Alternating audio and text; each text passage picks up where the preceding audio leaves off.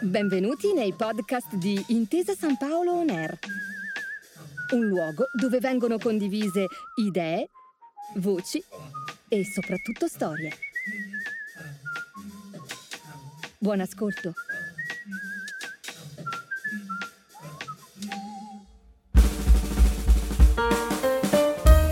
Le ragazze del secolo scorso è un podcast a cura dell'Indice dei Libri del Mese per Intesa San Paolo On Air, dedicato alla vita di importanti figure femminili che hanno fatto la storia del Novecento italiano.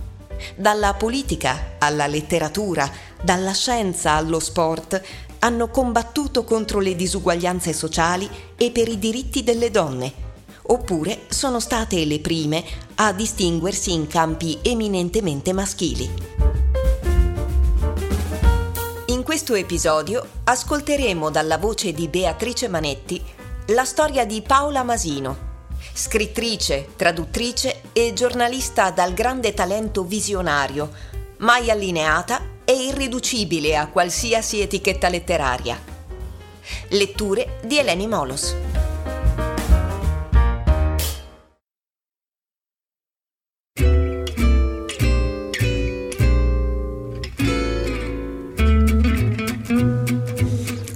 Io sono nata l'anno del terremoto di Messina, 1908. Il terremoto è avvenuto in gennaio, io sono nata in maggio. La differenza di quei pochi mesi mi dà, nella violenza delle passioni contrastanti, qualche equilibrio, per quanto faticoso. Così, in una pagina di diario del 1935, Paola Masino abbozza il proprio oroscopo, ponendosi sotto il segno degli sconvolgimenti e delle rivoluzioni sconvolgimenti del cuore, da erede fedele di un Ottocento che aveva creduto nell'amore romantico, e rivoluzioni della mente, da figlia irrequieta di un Novecento ancora giovane, diviso tra il salotto di nonna Speranza e l'affondamento del Titanic.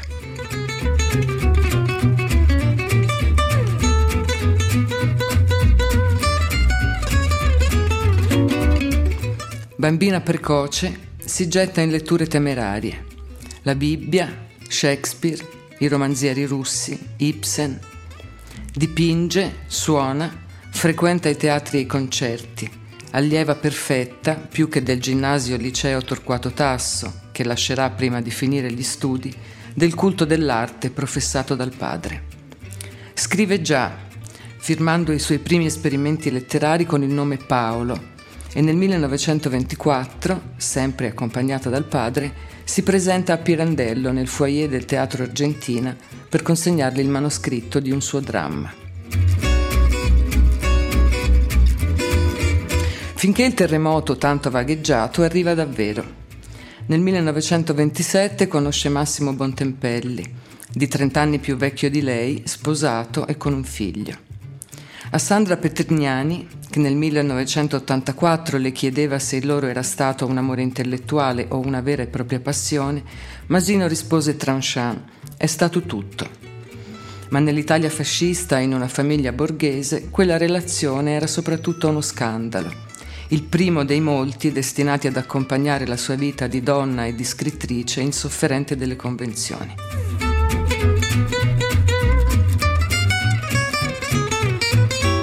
I due anni trascorsi a Parigi dal 1929 al 1930 sono un irripetibile apprendistato intellettuale. Tra la prima di Un chien andalou e uno spettacolo di Josephine Baker, Masino ritrova Pirandello, che da quel momento sarà la terza stella polare della sua vita insieme al padre e al compagno. Si fa ritrarre da De Pisis, frequenta il meglio dell'intelligenza europea.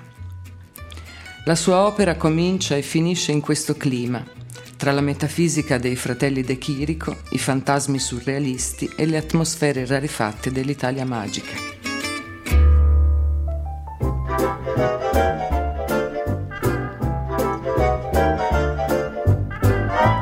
Nel 1931 escono le prose di Decadenza della morte, dove mette in scena cosmogonie furibonde e perturbanti peripezie della coscienza, con uno stile ruvido e corposo, rubato al pennello dei pittori novecentisti. Nello stesso anno Bompiani le pubblica il primo romanzo, Monte Ignoso. Sotto una trama da dramma borghese, l'adulterio di una moglie, la follia del marito, la morte della figlia, Montegnoso nasconde in realtà una tragedia dei ruoli, intesi non come costruzioni sociali, ma come figurazioni archetipiche del fato. Su tutti, ossessivo leitmotiv della sua opera, quello che vincola la donna al potere e alla condanna di dare la vita.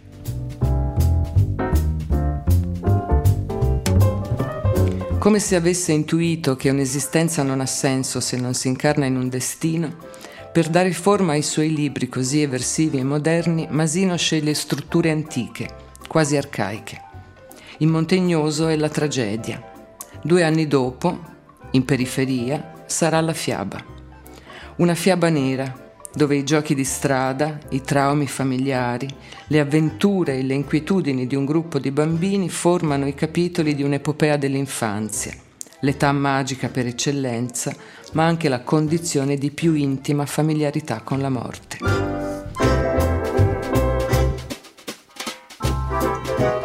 Nel 1938 Bontempelli rompe col regime fascista ed è costretto ad allontanarsi da Roma.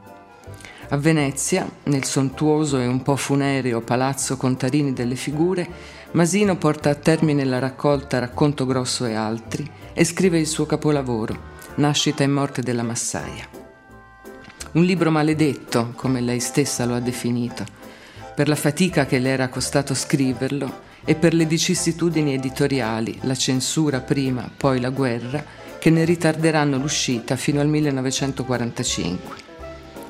Ma anche un libro cometa, destinato a scomparire e a riapparire ciclicamente nel corso del Novecento e del nuovo millennio, suscitando ogni volta lo stesso sbigottimento ammirato.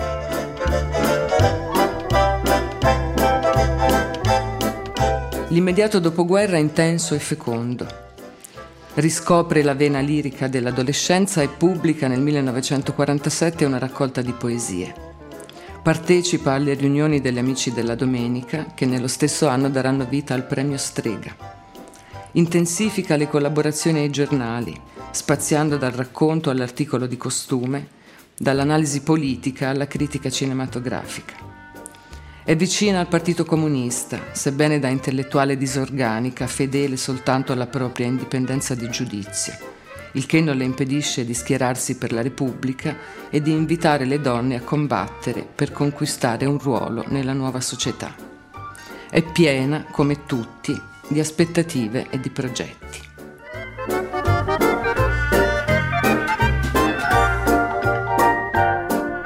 I decenni successivi si incaricheranno di disattenderli. A Roma, dove fa ritorno nel 1950, la malattia di Bontempelli si aggrava progressivamente. Comincia un lungo periodo di cura, di lavoro giornalistico non sempre amato e di lenta estraniazione dalla società letteraria. Siamo alle soglie dell'età dei consumi. Uomini e donne vogliono avere, non essere e dalla sua posizione di retroguardia lei è la prima a capirlo.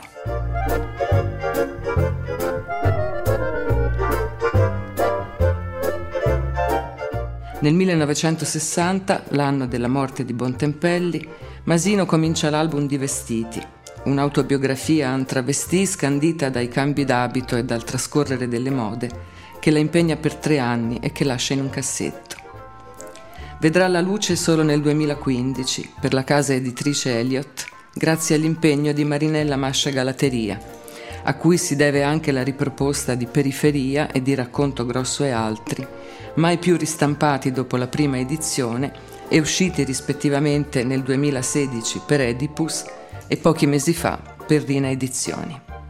Nel 2019 è invece ricomparsa La cometa della Massaia, nell'edizione Feltrinelli curata da Elisa Gambaro e introdotta da Nadia Fusini.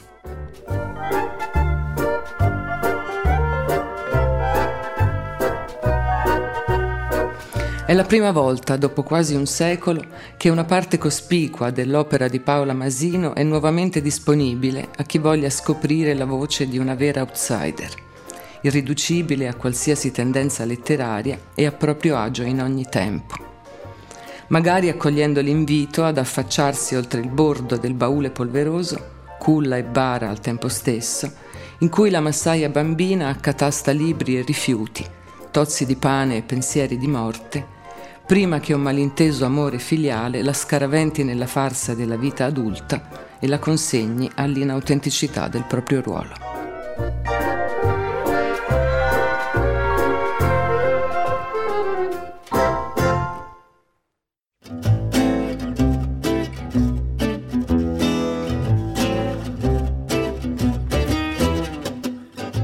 Bambina la massaia era polverosa e sonnolenta la madre si era dimenticata di educarla e ora gliene serbava rancore. Le ripeteva: Che farai quando io non sarò più? Verrà il giorno in cui m'avrai fatta morire di crepacuore. Voglio vedere allora come te la sbrigherai da sola nella vita. La bambina taceva, piena di cruccio contro se stessa, destinata a far morire sua madre di crepacuore ossessa da quell'idea, cercava in quanti libri o giornali le capitavano in mano casi di morte per afflizione. Ma non ne trovava, o erano rarissimi. E questo la piombava in una ancor più smarrita accettazione del fato che la faceva personaggio, esempio crudele tutta compresa nell'idea di non poter ormai che perfezionarsi, almeno in quella triste parte di figlia assassina, s'era già fatta avara di ogni altro pensiero e movimento. Distesa in un baule che le fungeva da armadio, letto, credenza, tavola e stanza, pieno di brandelli di coperte, di tozzi di pane, di libri e relitti di funerali, quali i fiori di latta di una corona, borchie di bare, veli di vedove, nastri bianchi con su scritto in oro al caro angioletto, eccetera.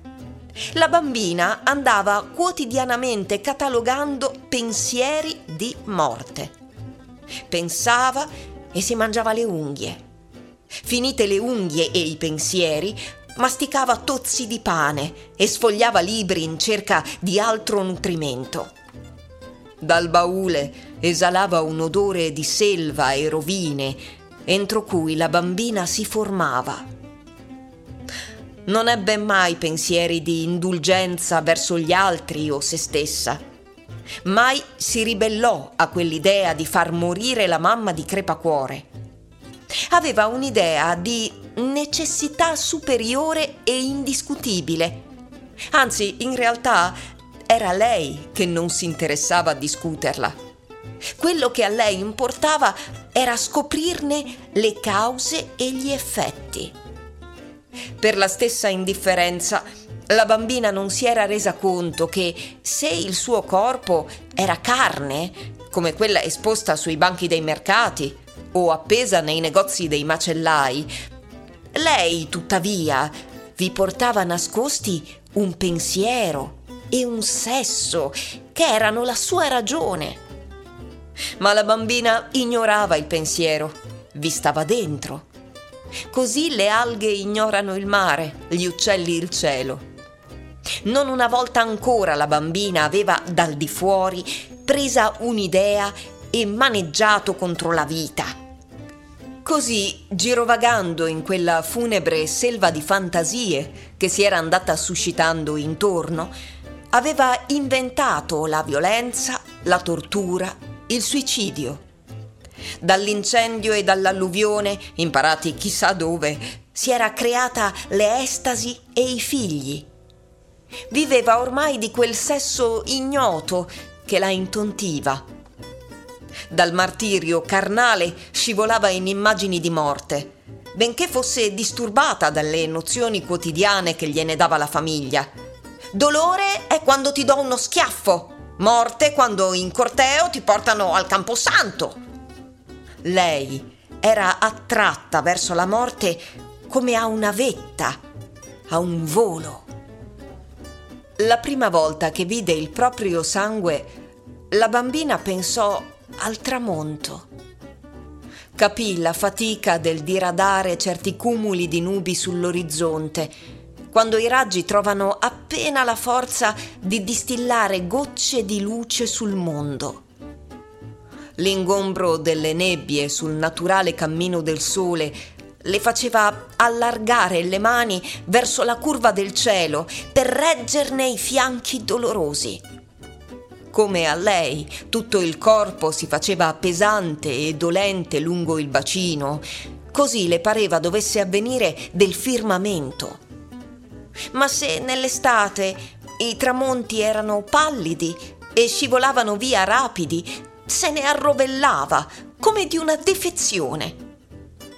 Quella del dolore era una condanna universale e quando l'aria vi si sottraeva, più fatica si poggiava sulle spalle del mondo in affanno per redimere la vita umana.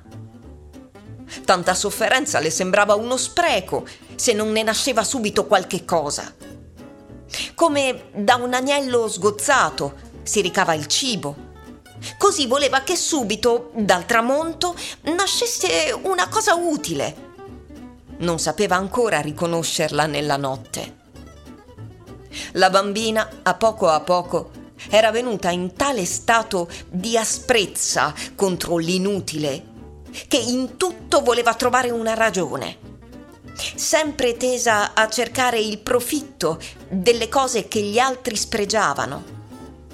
Portava in casa manciate di terra, perché nella terra avrebbero potuto esserci semi.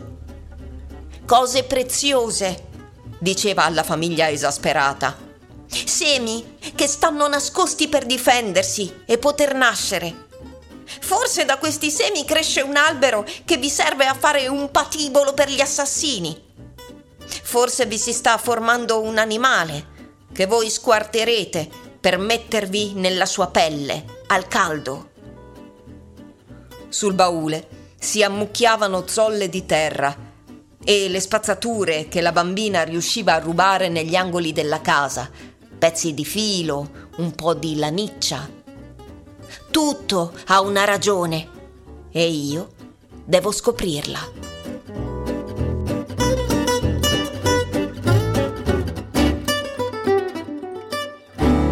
Lettura tratta da Nascita e morte della Massaia di Paola Masino, Feltrinelli. Grazie per aver ascoltato i podcast di Intesa San Paolo On Air. Al prossimo episodio.